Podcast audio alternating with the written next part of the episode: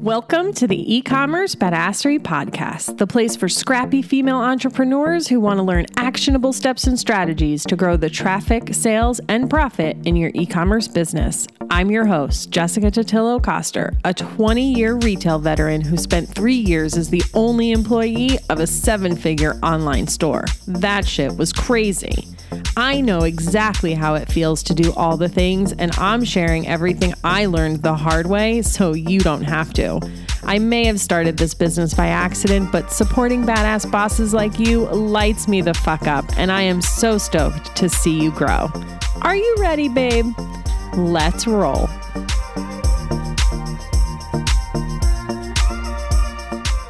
Welcome back to the e-commerce badassery podcast. I'm your host, Jessica Totillo Coster. It's officially Q4, friends, which means if you haven't already gotten your ass in gear to set yourself up for success this holiday season, now is the time. I've got a ton of episodes to support you with this, and I've curated them all into one place on my website for you. I'll stick a link in the show notes for you to easily access that. And if you want more in depth support, Check out the Badass Holiday Planning Guide and Holiday Content Bundle. They've both been updated for the 2022 season and they've been quite the hit. One of the things we talk about in the Holiday Planning Guide is to dress up your website for the holiday season and help people get in the mood. Just like retail stores start playing Christmas music, please don't put music on your website, and dress up their windows, we want to do the same for our websites. But even more important than that is to make sure that your homepage helps the customer get where they're trying to go in as few clicks as possible. And while I'm positioning this episode around the holiday season, most of what we're going to discuss is applicable all year round. And of course, like in most cases, there are going to be a few nuances depending on how wide your product assortment is and the overall structure of your business.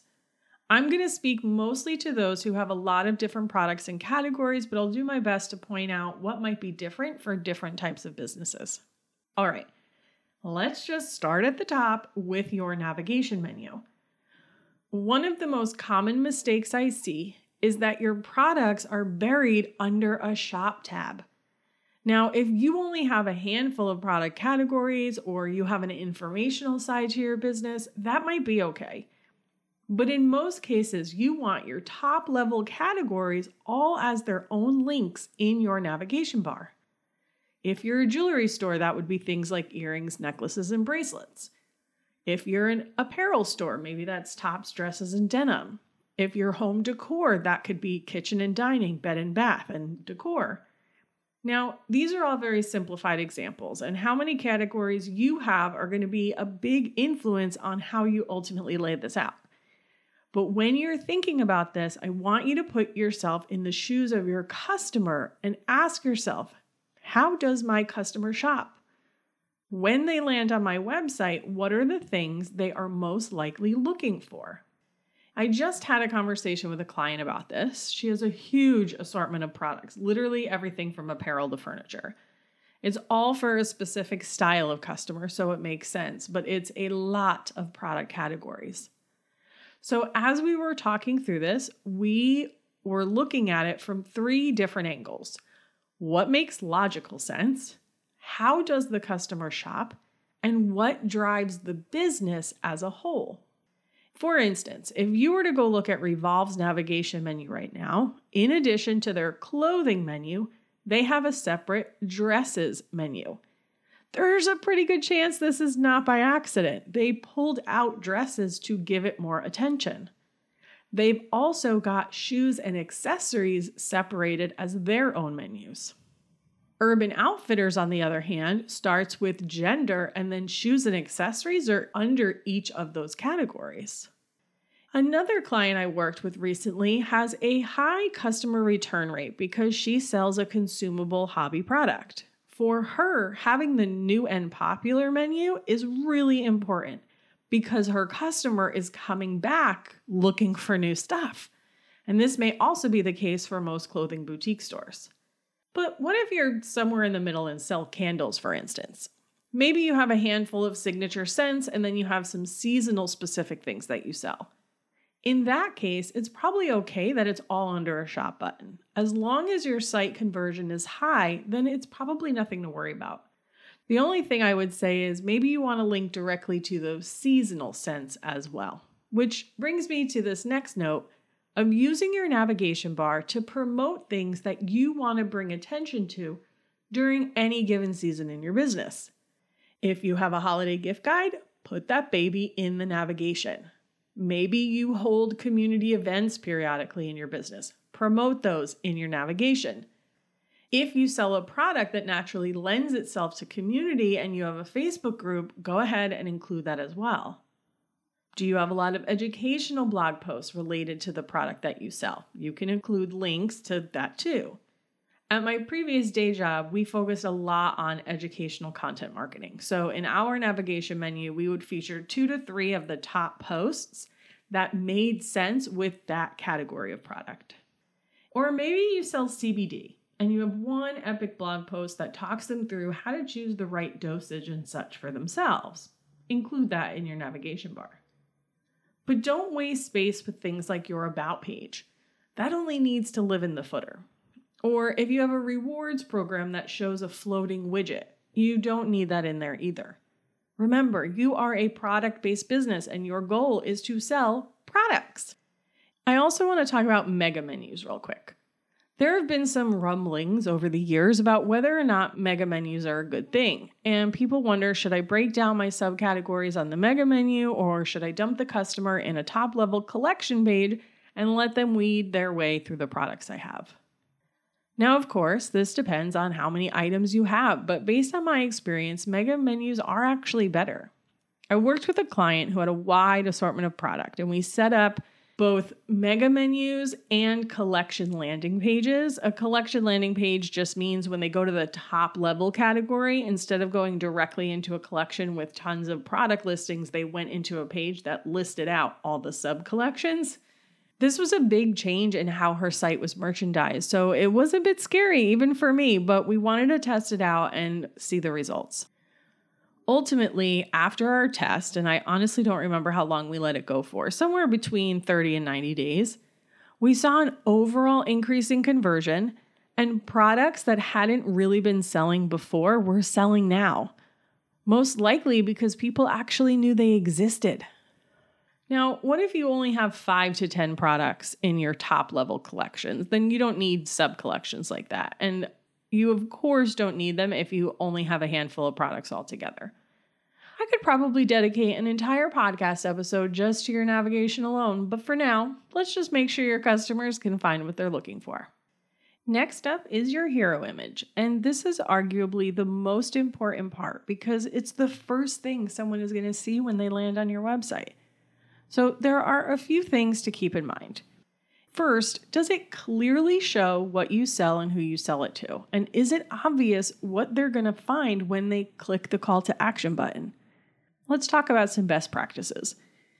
In most cases, the image that you show is a lifestyle product image, which is your product in use. You want to start inspiring your customer right off the bat and help them picture what it would be like to have this product in their life. You'll also want to make sure this image isn't too tall. If you can keep it short enough that they can easily recognize that there is more to see below the image, great. Otherwise, at a minimum, make sure the call to action button is above the fold. And above the fold just means they don't have to scroll to see it. Whether you do or don't use a slider is up to you. Jury is still out on whether or not one is better or worse for conversion, but if you are going to use a slider to promote multiple things, limit it to two or three and don't go overboard. So for holiday, maybe it's your overall bestsellers, your holiday gift guides, and a new product you have for the holiday season. If you have a few standout products that drive the majority of your business, don't be afraid to feature just that product up there too. But then what happens during your holiday sales? Do you update the hero image to reflect that? Yes, you do. In fact, you want to promote that in multiple places because I'll tell you, customers do not pay attention even when I was working for my previous company and we had our Black Friday, Cyber Monday deals plastered all over the website homepage banner, hello bar, banners inside of our collections. and customers would still check out without using the discount code. From a business perspective, that's not the worst thing, of course, especially because we always did blanket discounts because our number one goal was top line revenue. But if you're trying to promote a specific product or collection or trying to move through a specific holiday product, you've got to make sure you are shouting these offers from the rooftops. Now, depending on when you run your sales, this can get a little tricky to make live and then hide when the sale is over. But there's an app for that Design Packs. It's an app that has pre built sections you can add to your Shopify store, one of which is a timed banner. So you can set when you want it to go live and when you want it to come down. I use this all the time in my day job because we regularly had the sales expire at 11:59 p.m. Pacific time, but I certainly wasn't going to be switching those elements manually. You can find this app in the Shopify App Store, or if you want to support the e-commerce badassery podcast, I'll put my partner link in the show notes. I'd be so grateful. And then one more note about this.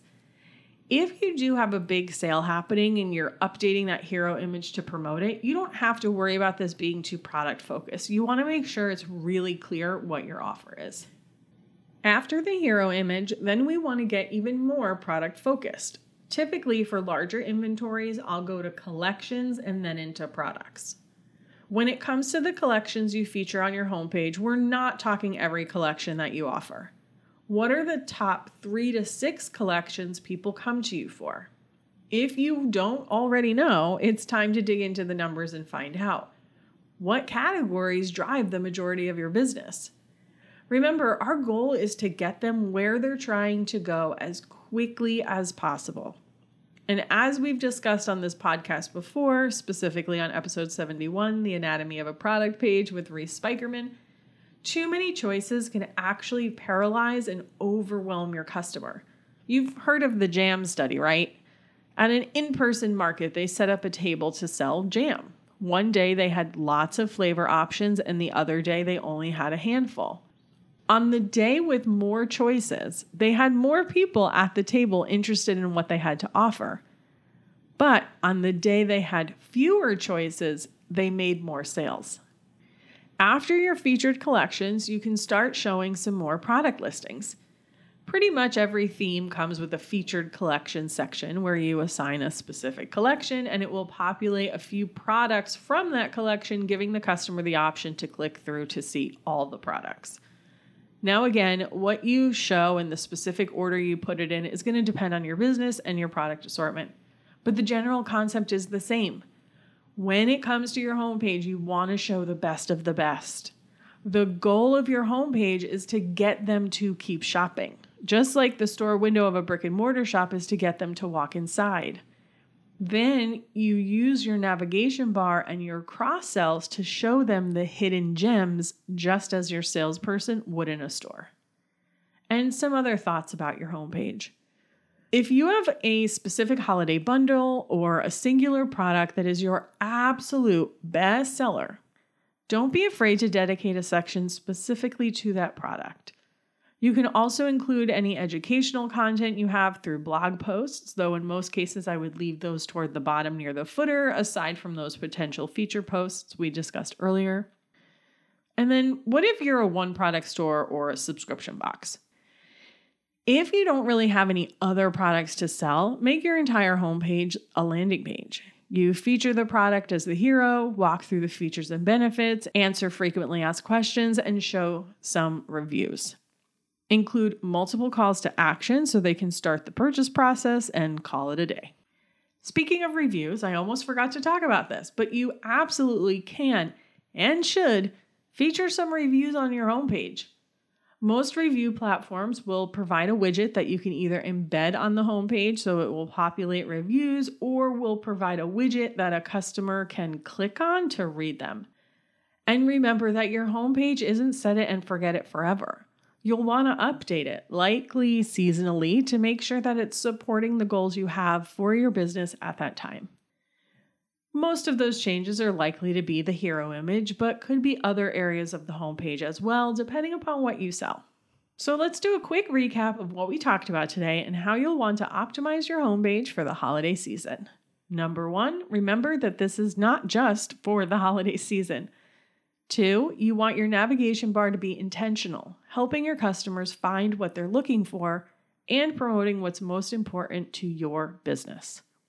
Three, make sure your hero image is product focused. The call to action is above the fold and keep the whole image on the shorter side so your customer knows they can scroll. Four, feature your best selling collections to make it easy for customers to click through, and even some product carousels of those collections so the customer can see some actual product. When in doubt, think of your homepage as your store window and your navigation and cross sells as your salespeople. If you want to dive deeper into getting your website and your entire marketing strategy holiday ready, make sure you check out the Badass Holiday Planning Guide. And if you want a timed banner section for your homepage, check out the Design Packs app for Shopify.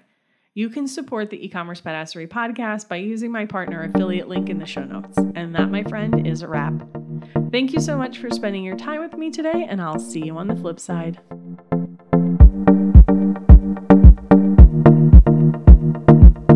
Thank you so much for listening to today's episode. If you like what you heard, I'd be so grateful if you'd leave a review on Apple Podcasts and don't forget to subscribe so you never miss an episode. And if you're looking to surround yourself with more product entrepreneurs who totally get your life right now, get your booty on over to the e-commerce badassery Facebook group. Can't wait to see you there. Until next time, e-commerce friends, stay badass.